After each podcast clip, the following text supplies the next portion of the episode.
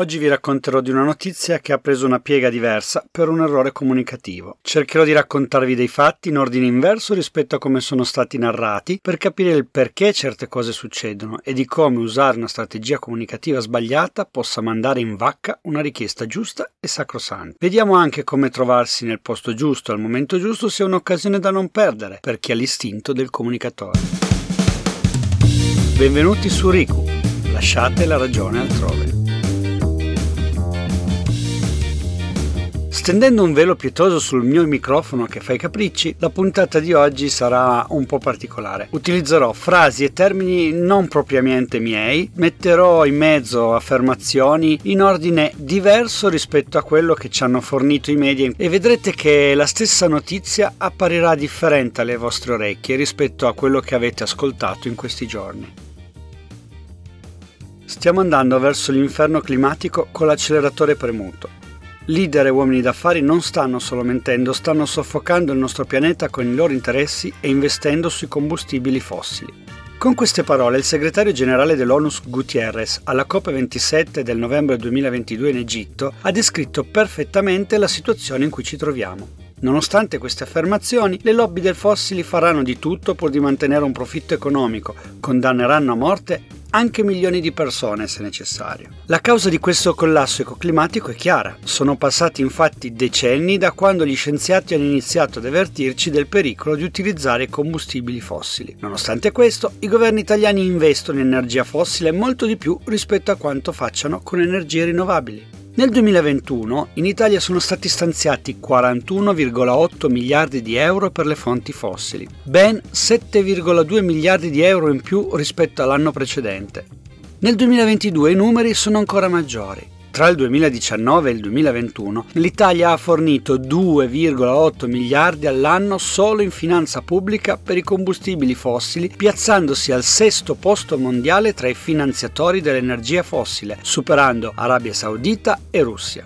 In poche parole, stiamo finanziando la nostra condanna a morte, stiamo finanziando quello che Guterres ha chiamato il suicidio collettivo. La situazione sta degenerando velocemente, lo testimoniano i disastri climatici registrati nel 2022. L'Italia è distrutta e piegata dalla crisi climatica ed ecologica, siamo tra i paesi più colpiti in Europa e i prossimi anni saranno sempre peggio. Se non cambiamo rotta subito, presto non ci saranno più né cibo né lavoro, rischieremo di perdere le nostre case e sarà la gente comune a pagarne le conseguenze, non certo i ricchi e i più abbienti.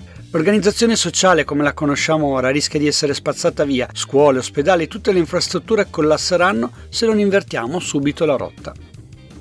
Ecco, descritta così è chiaro che ci troviamo in una situazione disperata per qualcuno, dove qualunque appello viene registrato ma poi non seguono azioni concrete da parte di chi gestisce un paese guardando magari più all'economia orientata sulla crescita piuttosto che alla sopravvivenza della nostra specie su questo pianeta.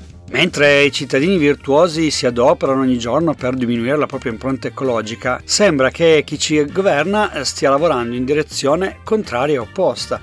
Tutto quello che facciamo, dal cibo che mangiamo al modo in cui viaggiamo, ha come conseguenza il rilascio di emissioni in atmosfera, con un impatto ambientale. Ci sono alcune attività che impattano più di altre. Pensate che circa il 2,4% delle emissioni globali di CO2 arriva dal traffico aereo, secondo i dati dell'International Council of Clean Transport ICCT. Insieme agli altri gas e al vapore acqueo prodotti dai velivoli, l'intero settore aereo è responsabile di circa il 5% del riscaldamento globale.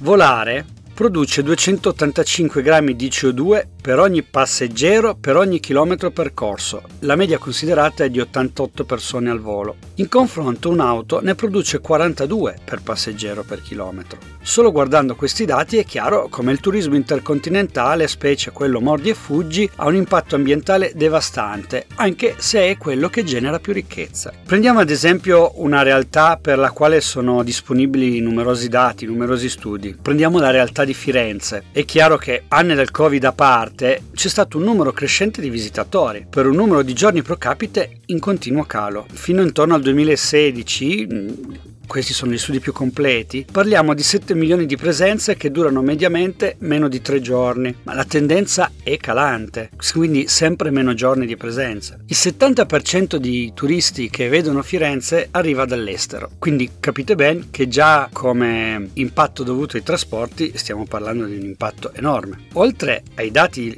di impatto legati al viaggio, dobbiamo aggiungere quei dati di presenza dei turisti in loco che determinano un deterioramento della qualità delle vita delle città dove c'è il turismo mordi e fuggi. Il fatto per esempio di polveri sottili, gestione dei rifiuti e diciamo tutti quegli inquinanti che agiscono localmente. A questo dobbiamo anche aggiungere che le città d'arte italiane sono sottoposte a vincoli paesaggistici molto stringenti, spesso allargati anche a zone periferiche, che diventano degli imbuti burocratici e ostacolano l'installazione per esempio di pannelli fotovoltaici o l'efficientamento energetico degli edifici ad uso civile. Per eh, effettuare un cambio di paradigma servirebbe una pressione dettata da interessi politici e economici per far cambiare idea al governo e gli enti locali locali o comunque invertire la tendenza di investire sempre solo sulla crescita e poco sulla sostenibilità.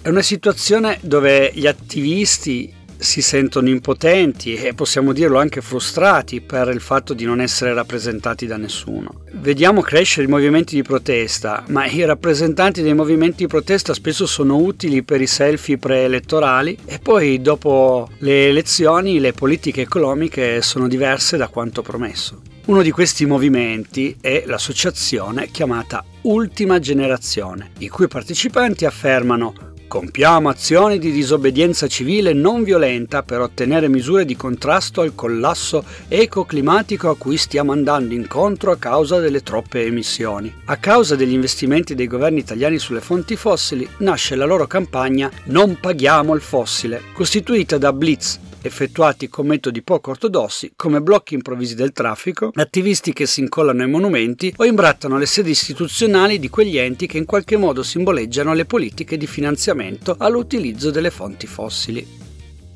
Qualcuno di voi eh, penso sia già arrivato a capire dove voglio andare a parare. Ma ripeto, mh, mm, non voglio pubblicizzare o entrare nel merito di certe iniziative, voglio solo raccontare i fatti in ordine e in modo diverso da quanto è stato fatto in questi giorni. Veniamo a venerdì 17 marzo. Alcuni attivisti dell'associazione Ultima Generazione hanno imbrattato la facciata di Palazzo Vecchio a Firenze lanciando vernice arancione lavabile contro il palazzo che ospita il comune. Gli attivisti sono stati prontamente fermati dalla polizia e sono poi stati portati portati via per identificazione e la denuncia. Fin qui la normale cronaca, del tutto simile a quanto già avvenuto per altri imbrattamenti, come per esempio quello della sede romana di Cassa Depositi e Prestiti, o del basamento del dito di Cattelan in piazza Fari a Milano di fronte alla sede della Borsa, o del Ministero di Economia e Finanze a Firenze.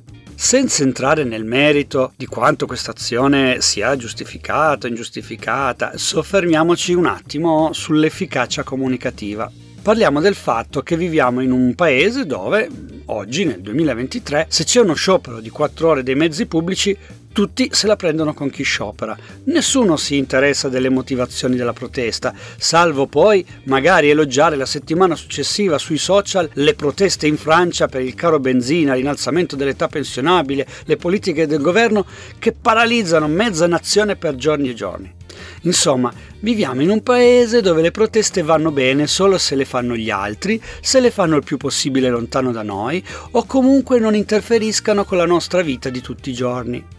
Il clima sociale è innegabile, è questo, e perciò la protesta come metodo comunicativo, secondo me oggi in Italia di per sé non è un metodo efficace. Figuriamoci poi se va a discapito di beni comuni e se poi politica e media riescono con facilità a ribaltare il significato del messaggio già di per sé poco efficace in partenza.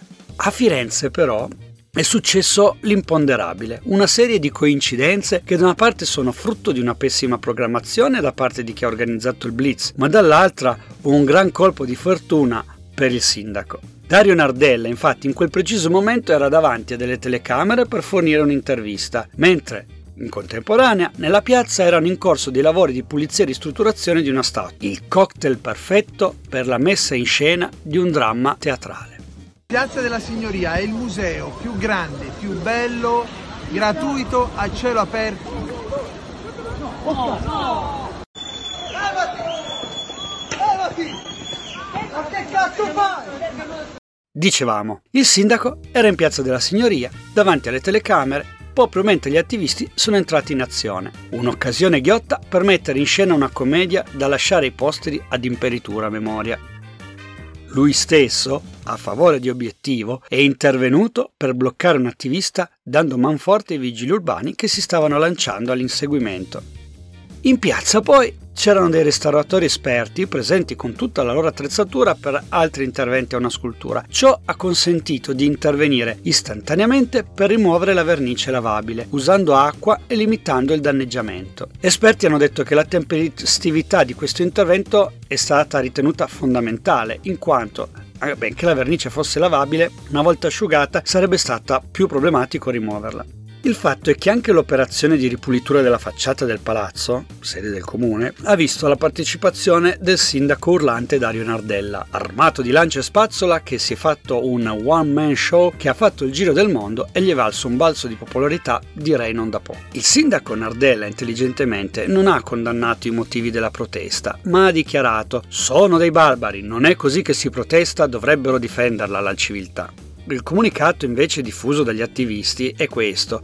Questa mattina verso le 10.30 due cittadini parte della campagna Non paghiamo il fossile, promossa da Ultima Generazione, Scientist Rebellion e Veglie contro le morti in mare, hanno imbrattato con vernice arancione lavabile l'ingresso di Palazzo della Signoria a Firenze, utilizzando due estintori. L'azione di oggi segue la bocciatura in Commissione di bilancio del Senato della Repubblica di alcuni emendamenti a un disegno di legge riguardante il taglio di diversi sussidi ambientali dannosi diagnosi SAD, avvenuta ieri 16 marzo. Ecco, mi fa per esempio ridere che molti giornali hanno scritto che la marcia di protesta è stata fatta contro le morti in mare, perché uno dei gruppi citati si chiama Veglie contro le morti in mare. Capite che anche qui il giornalista non ha approfondito per niente, l'importante era creare scandalo. Comunque in questi giorni Pochissimi hanno parlato delle motivazioni, del perché, ma al massimo si è parlato del come. Quello che però è saltato agli occhi di tutti sono geste eroiche di un politico che ha saputo in modo intelligente sfruttare un'occasione di visibilità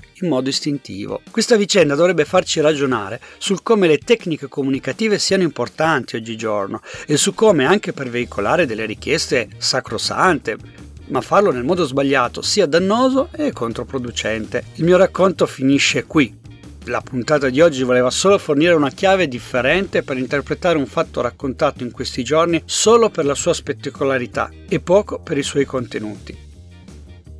Per la rubrica vi consiglio un eh, influencer Siccome abbiamo fatto un salto a Firenze, il profilo social che vi suggerisco oggi è molto legato a questa città. Pietro Resta è presente su diverse piattaforme con lo pseudonimo di Wikipedro. Nasce il suo profilo social nel 2018, le sue prime esperienze sono su Facebook, poi sbarca su Instagram, YouTube e infine TikTok. Nei suoi contenuti racconta curiosità sulla cultura e l'arte in Toscana, in particolare di Firenze, in modo semplice e immediato, facendoci conoscere una delle realtà che tutto il mondo ci invidia. Tranquillo, un trono di attacchi, Pippone sul Capodanno Fiorentino il 25 di marzo, l'Arcangelo Gabriele, la Madonna e Gesù Bambino. A sto giro si salta a pie pari perché quest'anno Benché abbia iniziato sui social, ha poi pubblicato una guida edita da Mondadori ed è riuscito a sbarcare anche in tv su D-Max. Consiglio vivamente una passata sui suoi profili, soprattutto se state progettando un viaggio a Firenze. Potrebbe aiutarvi a guardare con occhi differenti la città.